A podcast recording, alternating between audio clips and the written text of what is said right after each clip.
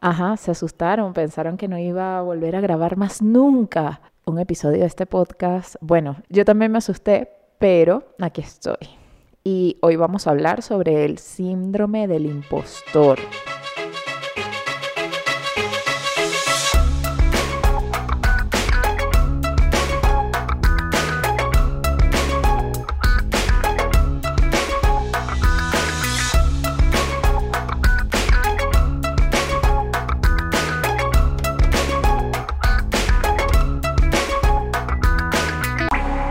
A todos, bienvenidos una vez más a Descubriendo el agua tibia. Yo soy María Angélica Ramírez y te doy las gracias una vez más por acompañarme en este nuevo descubrimiento.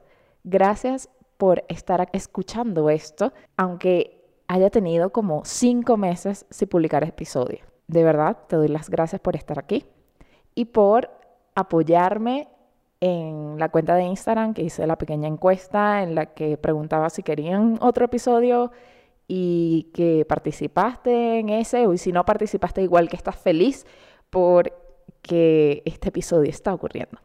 Me pareció una excelente oportunidad para empezar hablando sobre el síndrome del impostor, porque creo que tiene mucho que ver con esto que hago, pero en general con, con todos, porque a medida que he conversado con personas que claro, existe como el síndrome del impostor ya como patología, pero todos tenemos un poco del síndrome del impostor. Y cada vez que he hablado con personas que uno ve como, wow, tú que eres tan sabio o tú que eres tan exitoso y, y sientes que igual tienen esto, sienten esa misma sensación, yo creo que es importante que como que nos sinceremos y, y veamos una manera de, de todos juntos eh, superar esto. Quiero adelantarme también, y que creo que es algo que voy a decir al final del episodio y a lo largo del episodio, que en mí pueden encontrar, muchos me conocen personalmente, a una persona con la que pueden hablar y con la que pueden expresarse y aclarar sus sentimientos y preguntarme cosas. De verdad, dejo la puerta abierta para que ustedes me pueden escribir, ya sea a mis redes sociales personales o a Descubriendo el Agua Tibia en la cuenta de Instagram o en donde quieran o descubriendo el agua tibia gmail.com. Porque si ustedes quieren expresar algo, si ustedes se sienten de alguna manera identificados con lo que yo estoy diciendo o quieren decir algo más, yo dejo las puertas abiertas siempre para que aquí sea un espacio de diálogo y de comunicación. Entonces, les agradezco mucho que me estén escuchando en este momento y vamos a empezar.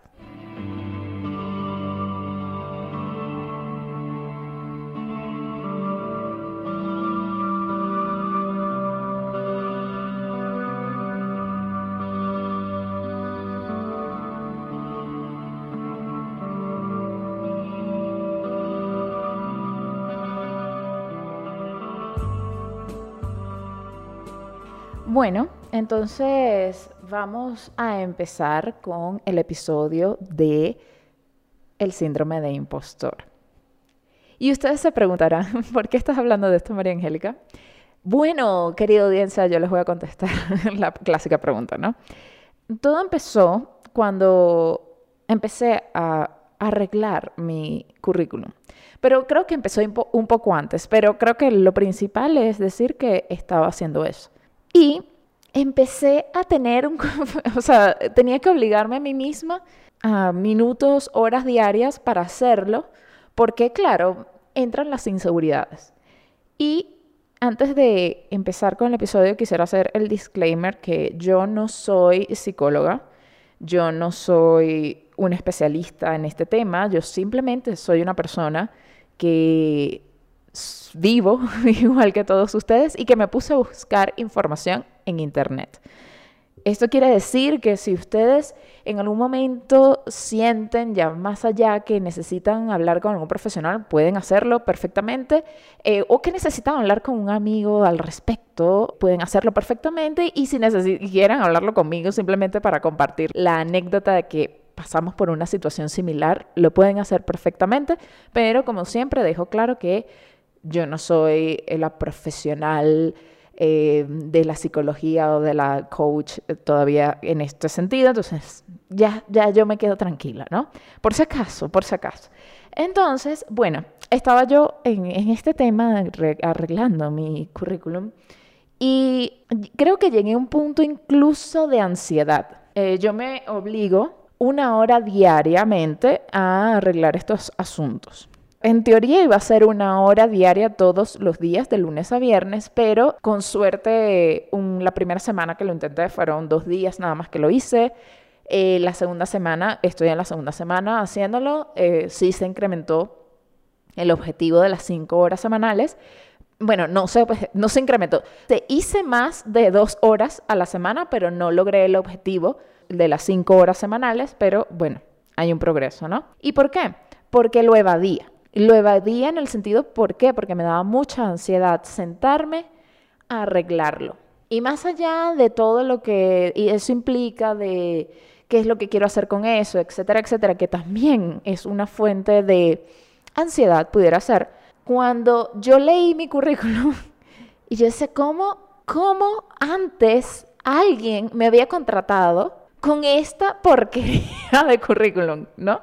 Yo viéndolo como desde, desde afuera, como que si ese currículum fuera de alguien más. Pero cuando me puse a arreglarlo, entonces voy a poner el ejemplo de, supongamos que mi currículum tenía una experiencia laboral de, yo vendía tortas o pasteles. Yo decía, vendía pasteles. Y claro, tuve que llamar a un amigo para que me ayudara y él lo que estaba cambiando, tipo, distribuía el azúcar y la harina de manera entre departamental, en el consumo masivo de productos, en la venta y distribución. O sea, me empezó a decir un montón de cosas que no eran falsas, simplemente estaban como escritas más bonito, más mercadeable. Y se supone que yo sé hacer eso, pero cuando se trata de mí misma, es más, me acuerdo claramente una amiga mi arquitecta, que le, entiendo que le estaba pasando igual que a mí. No, que yo lo que hago es dibujar y hacer unas cositas. Y yo le decía, no, tú haces esto, esto, esto, esto. O sea, yo hice lo mismo que hizo mi amigo conmigo, lo hice con ella. Eso fue súper fácil. Ah, pero hazlo contigo mismo me parece bastante retador. Y me parece que las personas que lo han hecho mi admiración profunda. Y me dije, ¿por qué me cuesta tanto hacer esto? Entonces cuando yo veía la grandilocuencia o las palabras que, no, he hecho esto, he hecho aquello, yo, pero, pero si eso es una tontería, decía yo, no, si eso no tiene, eh, eh, todos hacemos eso, ¿no? Entonces, claro, eh, mi amigo este, oyente del podcast, un saludo, me llamó la atención y dice, no desmerezcas tu trabajo. Y y me dijo incluso, tienes no sé cuántos episodios de tu podcast hablando de esto. Y yo, ¿en serio? Cuando dije eso. Igual también otra amiga me dijo, no, que en tu podcast dijiste esta genialidad. Y yo, ¿qué? ¿Quién dijo eso? Yo.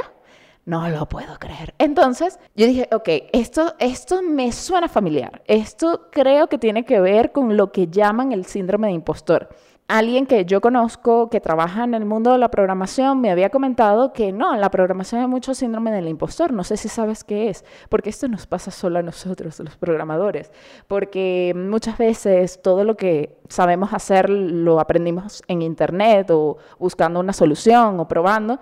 Entonces no es que, ay, es que yo sé mucho, sino que busqué en internet y lo resolví. Eso fue su punto de vista. Obviamente una persona que no sabe de eso dice, pero igual lo hiciste muy bien, tienes unas excelentes habilidades, lo que sea, pero dijo que en ese caso que él sentía que solo le pasaba a los programadores y a mí me daba risa porque dije, típico de Leo, que siente que solo... No, mentira, es un chiste. Quería hacer este chiste y no me quedó tan bien. Pero bueno, independientemente de eso, que es un chiste, por favor, las personas leo, no se ofendan, no tiene nada que ver con el signo zodiacal X. Es algo que trasciende eh, muchas profesiones. O sea, yo creo que el tema del síndrome de impostor, por algo que, que lo estoy viviendo en este momento y como por cosas que he escuchado, incluso que he leído, que he visto en publicaciones, no tiene nada que ver con la profesión, sino más como uno se siente. Y por eso decidí investigar al respecto y primero quisiera mm, darles una pequeña introducción de qué es el síndrome de impostor, porque claro, he estado hablando todo este tiempo del síndrome de impostor, pero no he dicho qué es. En un artículo de la BBC dice, una carrera exitosa, logros académicos, elogios, y a pesar de todo sigues pensando que todo se debe a una serie de golpes de buena suerte que pueden desaparecer en cualquier momento. Ese trastorno es más habitual de lo que parece.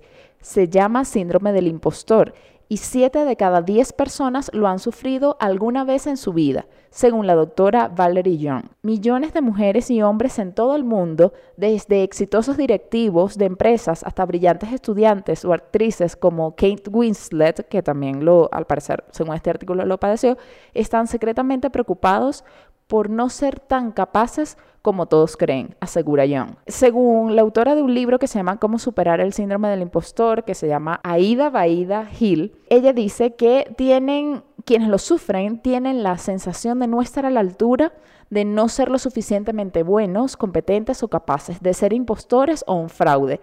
Por lo general, y esto ya no es del artículo, sino es algo que yo he venido escuchando de las personas, es que sienten como que se van a dar cuenta que no sé nada. Eso, eso me ha pasado también muchísimo. Es como hago algo que ellos se van a dar cuenta que en realidad yo lo que hice fue ver unos videos de internet y luego hacer lo que estoy haciendo ahorita. o eh, por eso yo siempre también aclaro en este podcast, ¿no? Yo estoy buscando en internet, estoy leyendo, eso es todo, ¿no? O sea, yo no estoy haciendo más nada que eso.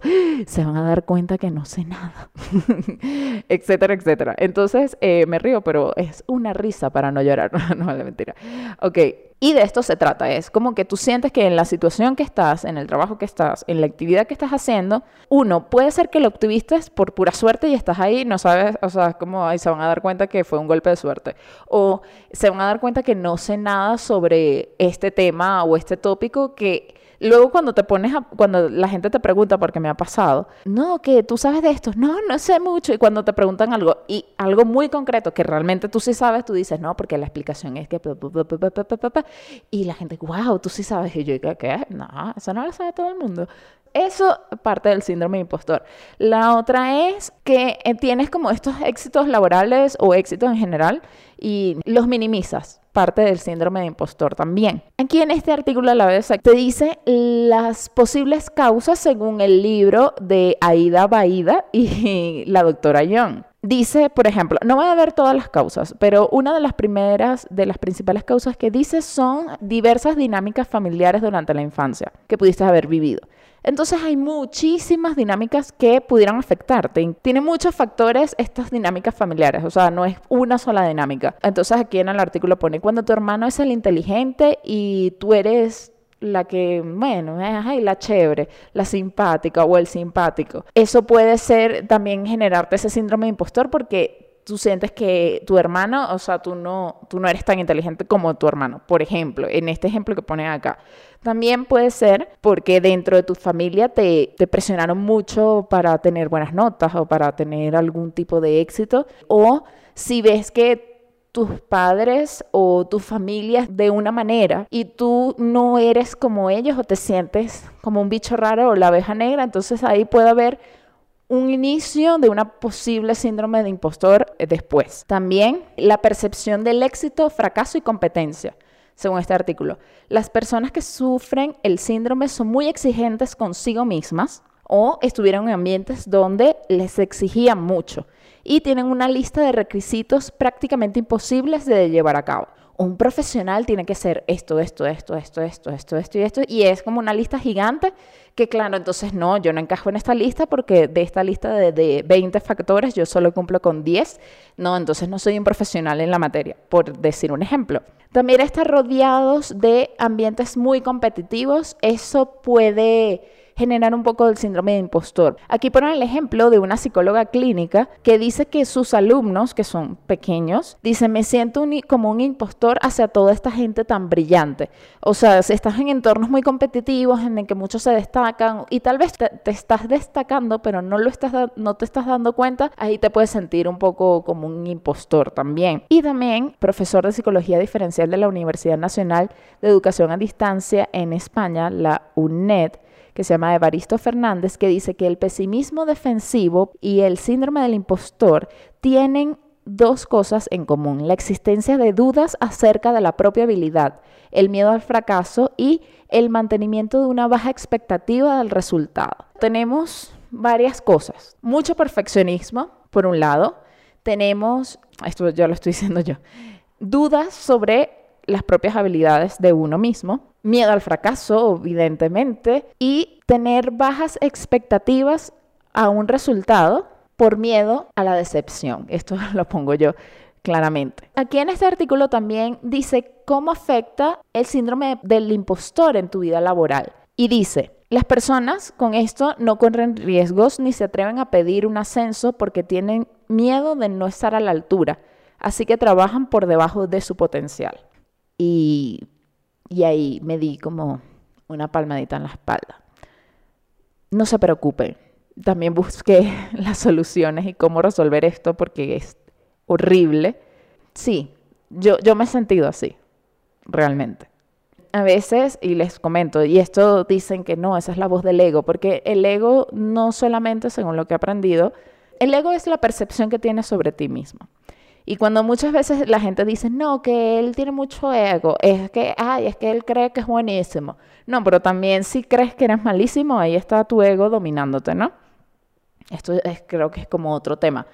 Pero yo he escuchado una voz que recuerdo que una amiga eh, me lo dijo, ese es tu ego, salúdalo de mi parte, me dijo así.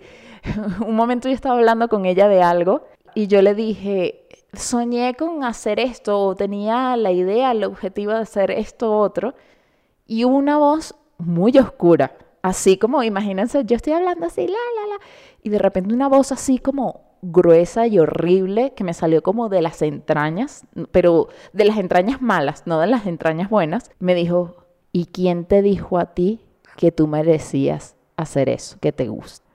Y fue así como, me estás arruinando mi sueño. Y salió de mí, Ojo, y ese fue el ego, entonces por eso mi amiga me dijo, salúdame tu ego que está ahí fastidiándote, ¿no? Todo se puede trabajar. Esta es la esperanza ahorita. Voy a ir a la música para, para antes de decir los consejos para lidiar con el síndrome de impostor que les voy a decir. Estén atentos a esas voces interiores locas del ego malvado que quiere fregarte la paciencia. Sobre todo si estás haciendo un trabajo activo de, ayudarte a mejorar, él va a estar ahí que porque quiere que tú te mantengas en el status quo en donde estás. Solo quería compartirles eso. Vamos con la música y luego con los consejos para lidiar con el síndrome de impostor.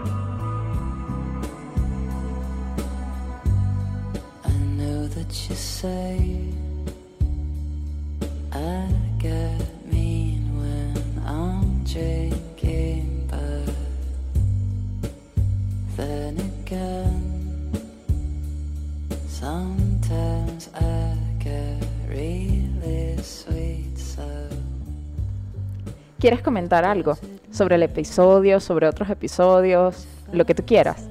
Sabes que los canales de comunicación son Descubriendo el agua tibia en Instagram.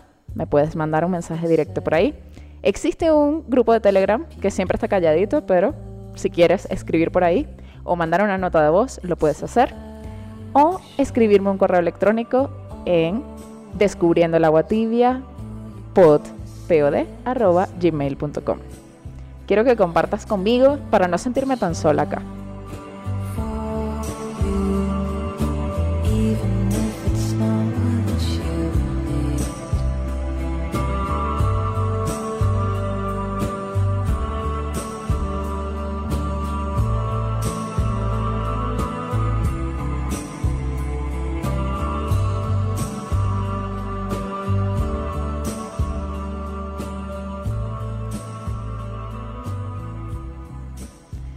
Y volvemos de la pausa musical para seguir hablando de los consejos que encontré en internet sobre cómo lidiar con el síndrome de impostor. Ok, bueno, en esta página que encontré que es de asana.com, o sea, de la aplicación de proyectos, sale en su blog nueve consejos para lidiar con el síndrome de impostor. Si estás luchando con el síndrome del impostor a nivel personal, hay muchas medidas que puedes tomar para reducir esta sensación. Lo más importante que debes hacer es recordar que no es algo que solo te sucede a ti y que tales sentimientos no son anormales. Cuando buscas el éxito es como un sentir que no estás haciendo un trabajo suficientemente bueno. Con el tiempo, esos sentimientos pueden convertirse en el síndrome del impostor. El primer consejo, Centra tu atención en los hechos. Y a mí esto me gustó la manera en cómo lo plantean en el artículo, porque te dicen que una cosa son los hechos, las cosas fácticas que suceden, y otra cosa son las historias que nosotros nos hacemos con respecto a ese hecho. Entender estas dos diferencias de estas dos cosas, los hechos versus las historias, es importante. Mm, porque muchas veces, y me ha pasado, como que un error que cometí es como que, o sea, voy a poner un ejemplo que es estupidísimo. Yo me acuerdo que mm, yo, yo estaba en, una, en un evento que bailaba, ¿no? O sea, yo era como bailarina en un grupo de baile. Y teníamos que tener unas, como unos bastoncitos. Y me acuerdo claramente que en una de parte de la coreografía el bastón se me resbaló de la mano, como que hizo pum en el piso, pero yo enseguida lo atajé em, para seguir con la coreografía. O sea, se me resbaló un poco, pero lo atajé y seguí. Wow. O sea, yo estuve todo ese día, todo ese día, arruiné la coreografía. Bueno, o sea, me, me arruinó todo el día, fue horrible. A mí me grabaron en esa coreografía. Y yo, este, en ese momento, en VHS, cuando puse el VHS, después de como un mes, no sé, vi el error, porque me acuerdo que yo decía, aquí viene el error.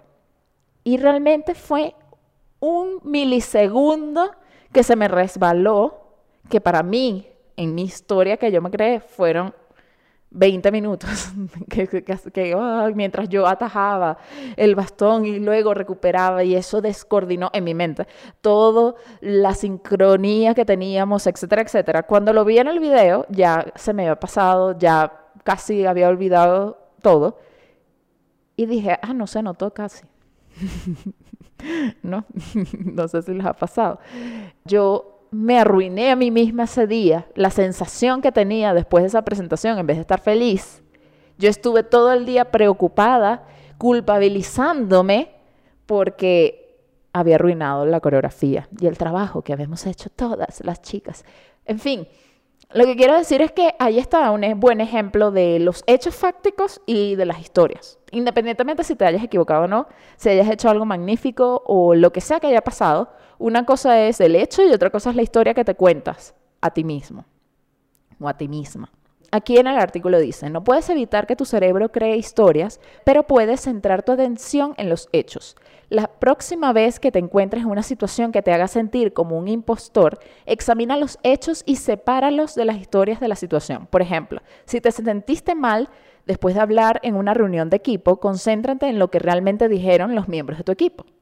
Exacto. Combate el síndrome de impostor con hechos. Dedica un tiempo con frecuencia para reflexionar sobre cómo te sientes y sobre los hechos.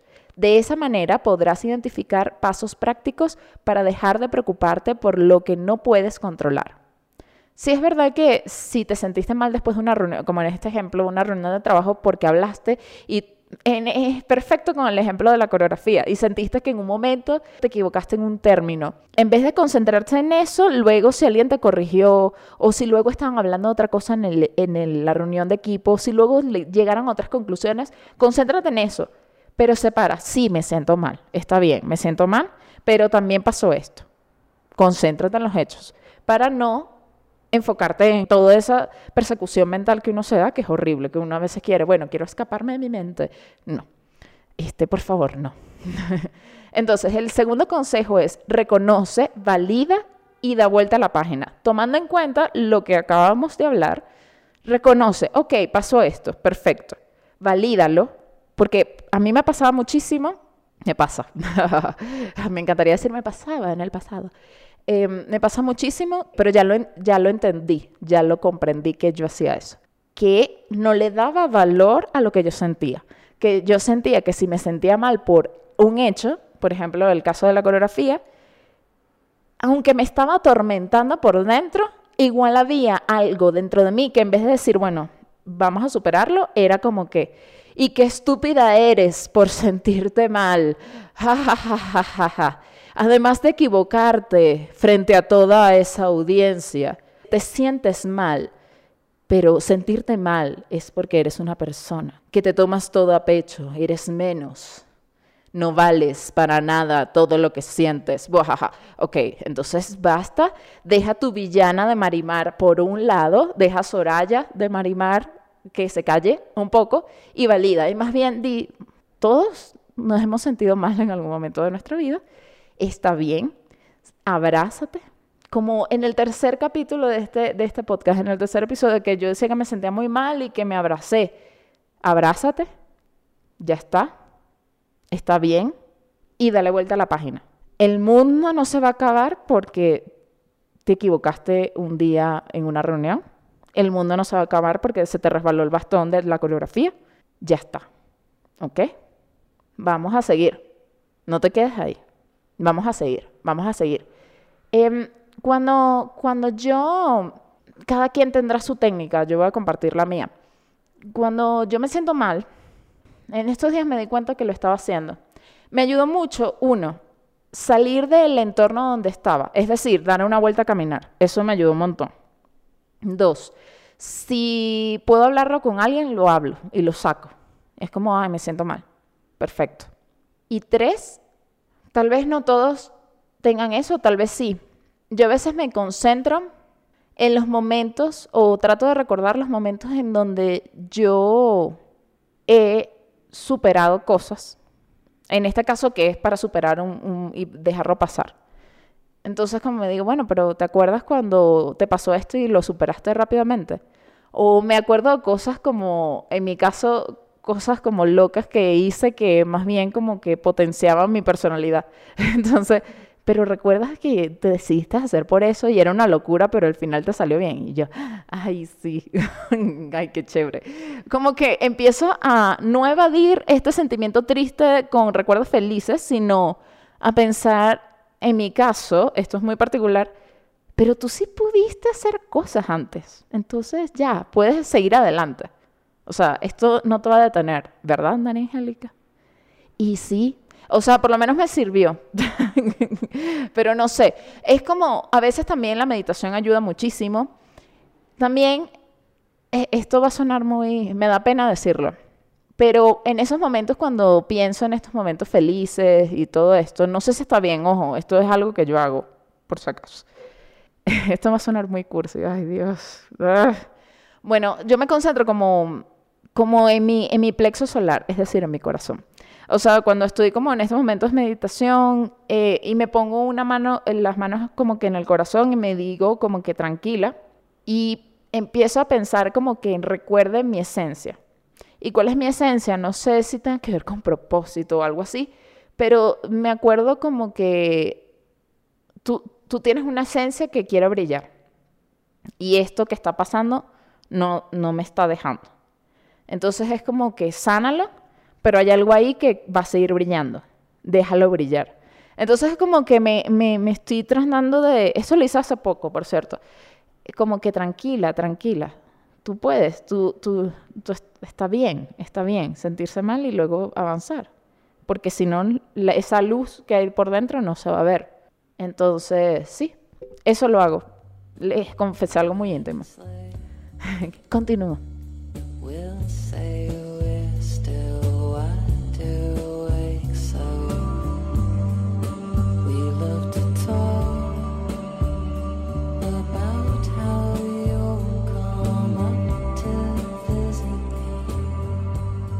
Mira, el tercer punto que dice en este artículo, yo lo mencioné, que es comparte cómo te sientes. El síndrome de impostor es un sentimiento que te aísla. Es como compartimos anteriormente, es, es, más común de lo que pensamos. Entonces, hay dos ventajas de compartir cómo te sientes. En lugar de internalizar las emociones, reconoce que las tienes y sigue adelante. Cuando mantienes en secreto tus sentimientos de síndrome de impostor, se hacen más grandes y más difíciles de manejar. El hecho de compartir estos sentimientos con otra persona es una excelente manera de reconocerlos, uno, lo que es parte del proceso hacia la superación del síndrome de impostor. Y dos, es importante que encuentres a alguien que también haya experimentado el síndrome de impostor. Desafortunadamente, el síndrome del impostor es un fenómeno común en el lugar de trabajo.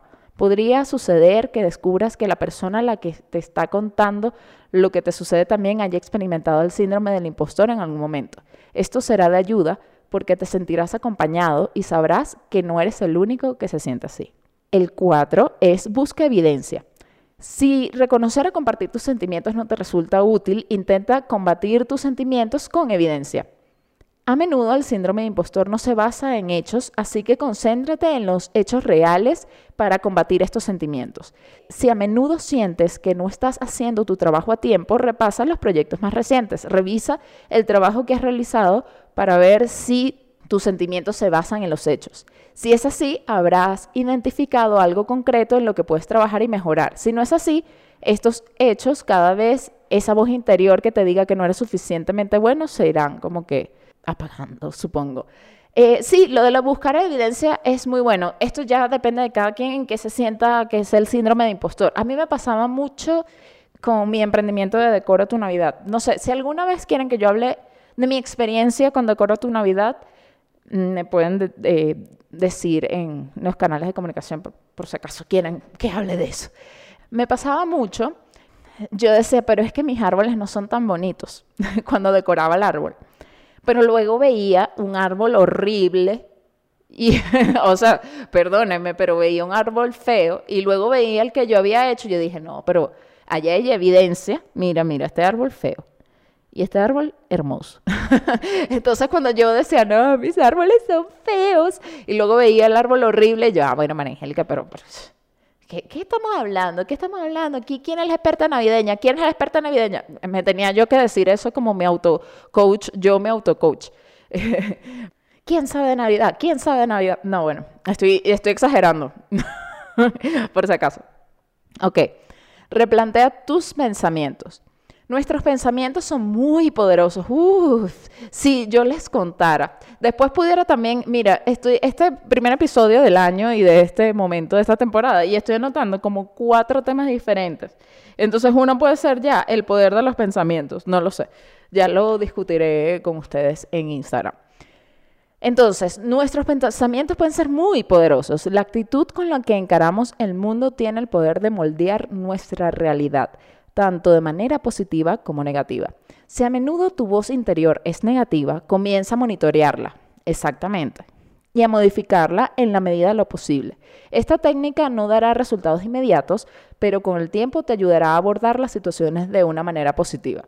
En el de las creencias, hay algo de esto, pero sí, empezar a monitorearse. Como en mi caso yo dije, ah, mira, esta voz oscura que salió, Dios mío, qué fea. Pero, ajá, sé que es una voz oscura. Ok, ya está, esa no soy yo, realmente. Por ejemplo, sigo leyendo el artículo. La próxima vez que cometas un error, en lugar de decirte esto fue horrible, intenta pensar lo siguiente, este no fue mi mejor trabajo, pero la próxima vez será mejor. O mm, esto lo aporto yo, ¿qué puedo aprender de este error? O todos nos podemos equivocar. De vez en cuando lo importante es aprender de eso, etcétera al replantear tu lenguaje mental, estás reconfigurando tu cerebro para que te brinde más apoyo. Porque si dices, porque aquí dices muy, muy tranquilito. Aquí, aquí en el ejemplo del artículo es, en lugar de decirte, eso fue horrible, no, ay no, yo te puedo decir realmente pensamientos que soy una basura, esto, esto que hice, evidentemente esto demuestra que soy una basura, este error que cometí, eso muchas veces me lo he dicho yo misma. Entonces me digo, no, ya basta, esto, esto no eres tú, esto, fue un error que cometiste y ya está. Es duro, es duro. Y esto me lo digo yo todos los días. Esto es algo con que batallo todos los días. En el siguiente consejo es busca un mentor. Para combatir el síndrome, intenta mejorar tus habilidades duras y blandas de manera activa. De esta forma, cada vez que esa vocecita interior susurre que no eres suficientemente bueno para algo, podrás contestarle que estás en el proceso de mejora. Y anticipate, este me encanta, este, este consejo porque ya les voy a contar, ya más o menos yo lo estaba aplicando, pero para otras cosas. Anticípate al síndrome del impostor para reducir sus efectos. Entonces ustedes me preguntarán, ¿y cómo voy a anticipar? Bueno, así, de esta manera. Con el tiempo es posible que notes que experimentas el síndrome del impostor cuando sucede algo específico. Si ese es el caso, prepárate de antemano a esa situación para combatir sus efectos. ¿Y cómo lo puedes hacer? Aquí ponen el ejemplo que cuando siempre se tiene que autoevaluar la persona, en el trabajo supongamos, y ahí le entra el síndrome de impostor. Una manera de anticiparse es llevar un registro de, en este caso, de la, tu evaluación. Tú lo estás haciendo como al día o eh, como lo he estado haciendo yo desde hace un tiempo, pero a nivel personal, no tanto laboral, pero quizás pueda implementarlo a nivel personal, es anotar mis éxitos diarios. Normalmente, bueno, ya no lo estoy haciendo diariamente, pero sí lo hago este, semanalmente, así como que hago una revisión de la semana, como que qué cosas buenas pasaron, qué éxitos, qué cosas logré que fueron chéveres. Un caso, por ejemplo, puedo decir, bueno, retomé el podcast, por ejemplo. Ese es un éxito que he tenido y llevo como que el registro. Entonces así sé como que, bueno, si tuve una semana que yo considero, entre comillas, que no fue tan buena, pero no, mira, sí tuvo éxitos, o sea, no todo está perdido. Esa es una manera buena de anticiparse. En mi caso, con el tema de currículum, yo me imagino que es llevar un registro, incluso si no estás buscando trabajo activamente en ese momento, lleva un registro de los hitos o cosas importantes o cosas que estás haciendo en el trabajo en ese momento, si estás enfrentando un tema de eh, liderando un equipo para un proyecto en específico, entonces anota más o menos como un diario de trabajo, quizás me imagino. Ah, bueno, en este trabajo lo lideré, eh, fue bien, o me gané un reconocimiento haciendo esto. Entonces, claro, una vez más adelante en el futuro, si tienes que medir cómo fue tu progreso en ese trabajo, tú tienes ya como que tu diario de trabajo, tipo, ah, no, pero yo he liderado equipos, he hecho tal cosa he ganado premios, que a veces uno cuando tiene que hacerlo, uno se le olvida que, ay, pero yo no he hecho nada, ¿sabes? Entonces, bueno, eso sería una. Y la última que te aconseja es tírate flores, celebra tus propios logros. Y con eso recuerdo mucho un curso que hice con una chica que se llama Mirel Maya, que ella decía que la celebración es súper importante para la manifestación que sí, o sea, si hiciste algo bien, celébralo. Ella, ella decía mucho que ella bailaba, pero cada uno podemos tener nuestra manera de celebrarlo. Lo importante es celebrarlo, no pasar nuestras mm, victorias debajo de la mesa. Aquí dice en el artículo, la mejor forma de combatir el síndrome del impostor es ir de frente. La próxima vez que sientas que hiciste algo bien, celébralo. Si te sientes cómodo, comparte tu logro con tu equipo. Pero si te parece que este es un paso demasiado grande para este momento, compártelo con alguien externo del, trabajo, como un amigo o un miembro de tu familia, o simplemente eh, haz algo especial. Haz algo que digas, esto, esto que hice eh, me voy a comprar un café para celebrar mi momento en mi soledad o como sea, pero darle el tiempo de reconocerlo y celebrarlo.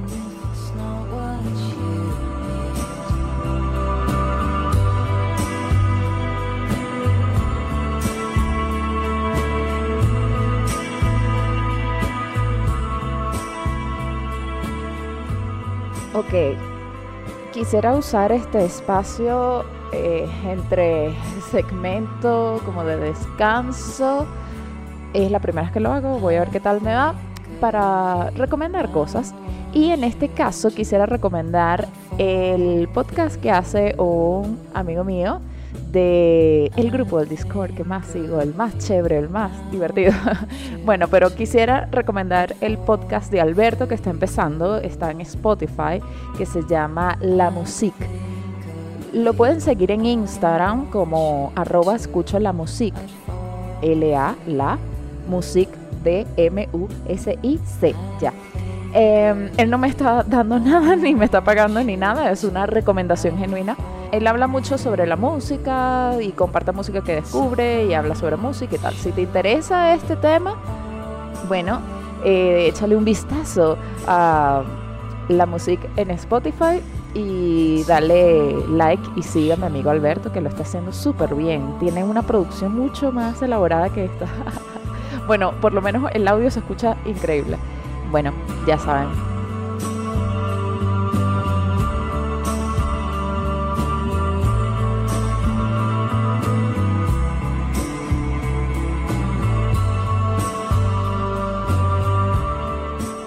Bueno, aquí en el guion puse cerrar con tu experiencia personal.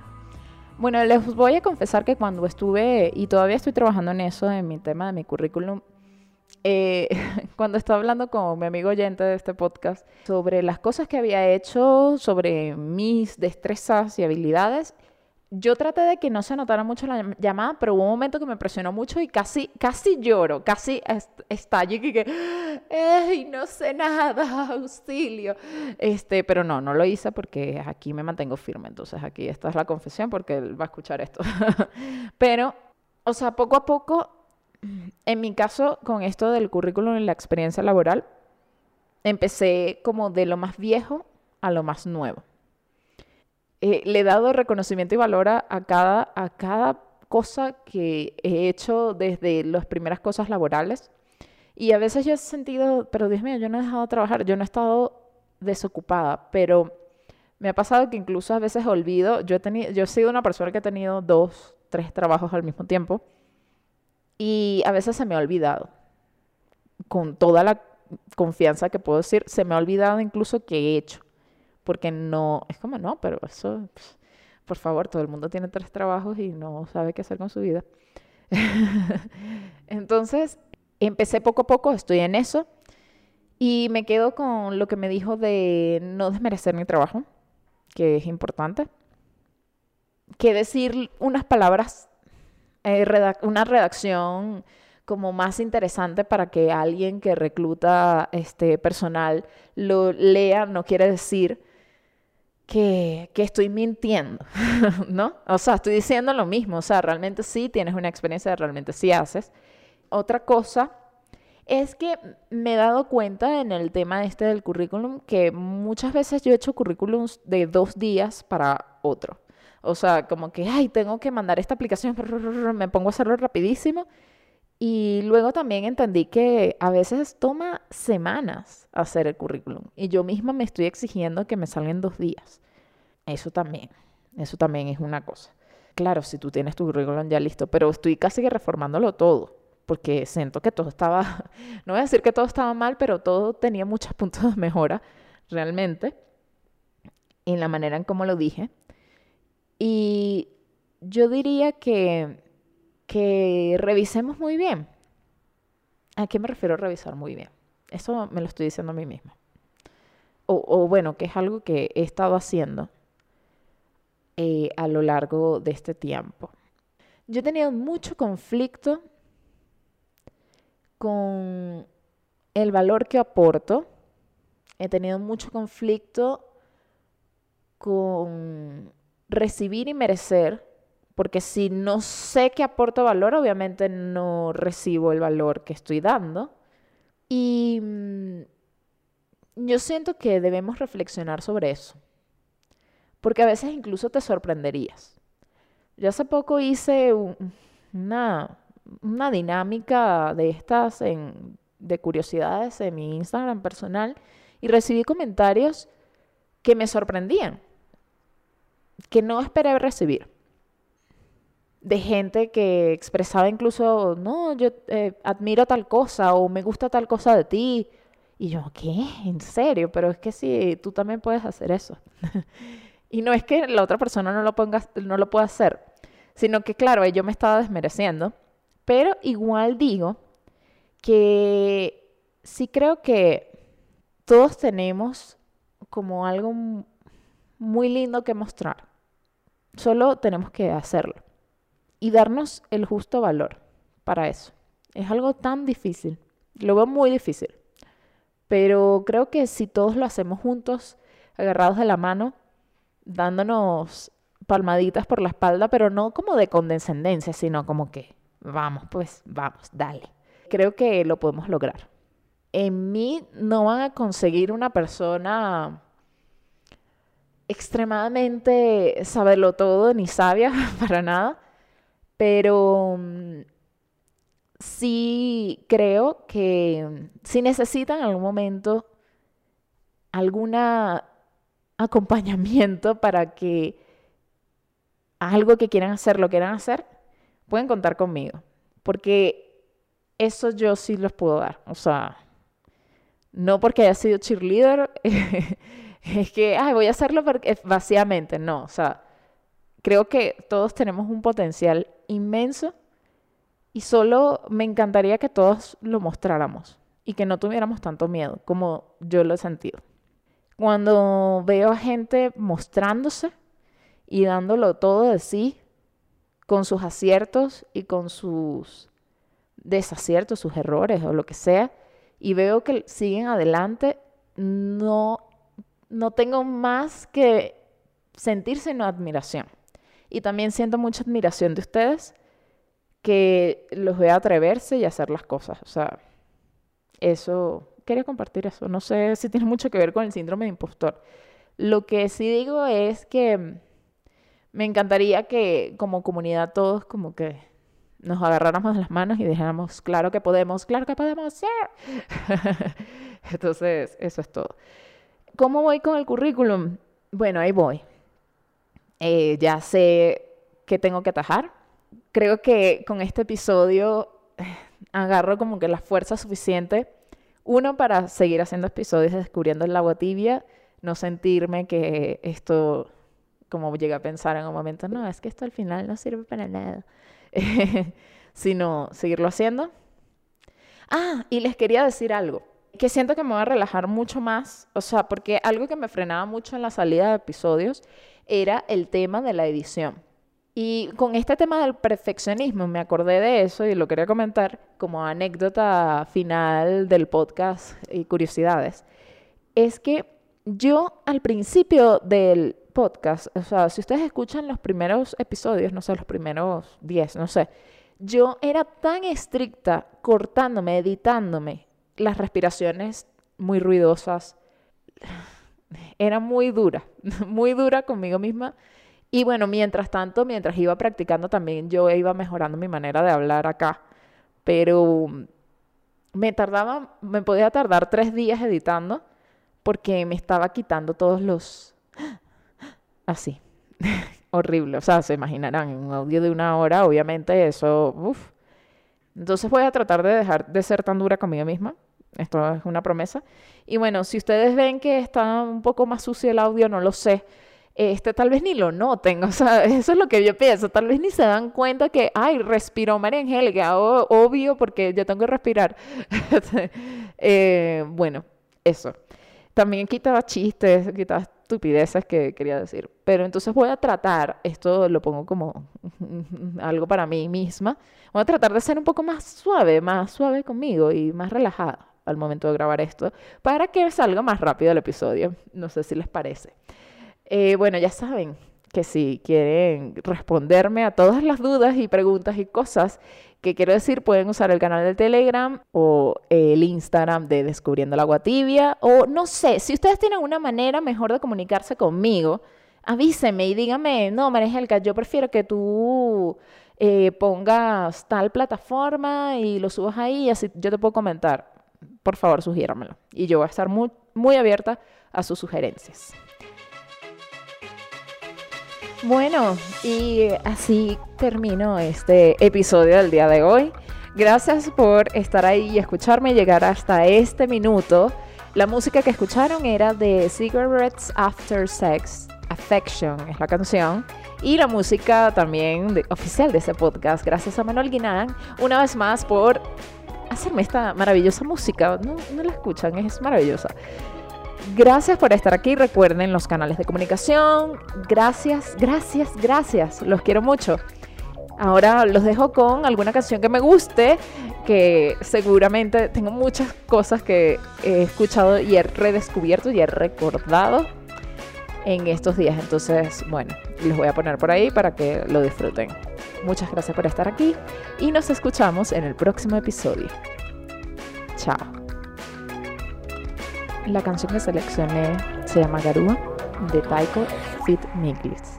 Disfrútenla.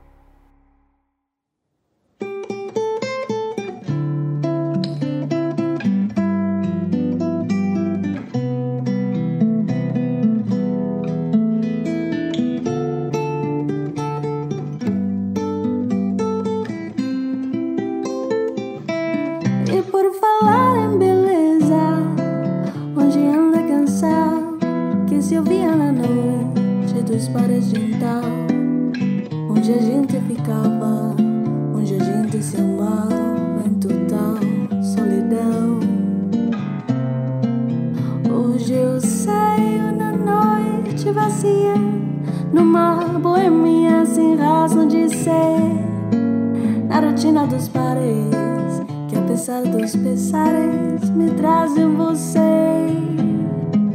E por falar em paixão, é razão de viver. Você bem que podia me aparecer nesses mesmos lugares. Yeah. Na noite nos pares onde anda você. Y yo cantándole a la luna más, te puedo ver. Aroma mar como el lugar del beso aquel. Por eso le ruego a la noche que sople la brisa y que de una caricia roce tu cintura besando tu piel. Yeah. Desde mi porto viaje mi canción hasta Busey, que se quedó impregnado en mí todo tu ser. Tus labios sabor a canela, tu amor hierba buena y si esta es mi condena, valió la pena tu sabor a. cantando para la lua, de tu mano por la rúa, lejos esa gente pajúa, bailando bajo la garúa. Ese beso que casi me tatúas, aún lo guardo, la marca continúa. De noche encuentros secretos se efectúan y cuando les pasa y les llega la noche, dile al mundo que se compre una grúa. Ay Dios mío bendito, cuántos pecados me quito pa' que me hagas el milagrito que hasta en portuñol le recito. Paso tras paso casi llevo un litro, pensar tanto así debe ser un delito. Van a ser ya como lados y dos poemas casi hechos medio escritos que dicen así. Y yo cantándole a la luna, mai, te puedo ver, aroma mar como el lugar del beso aquel. Por eso le ruego a la noche que sople la brisa y que de una caricia roce tu cintura besando tu piel. Desde mi oporto viaje mi canción hasta Busey, que se quedó impregnado en mí todo tu ser. Tus labios sabor a canela, tu amor hierba buena y si esta es mi condena, valió la pena tu sabor a querer. Yeah. Na noite vazia, numa de ser, na rotina dos pares, que apesar dos pesares me trazem você.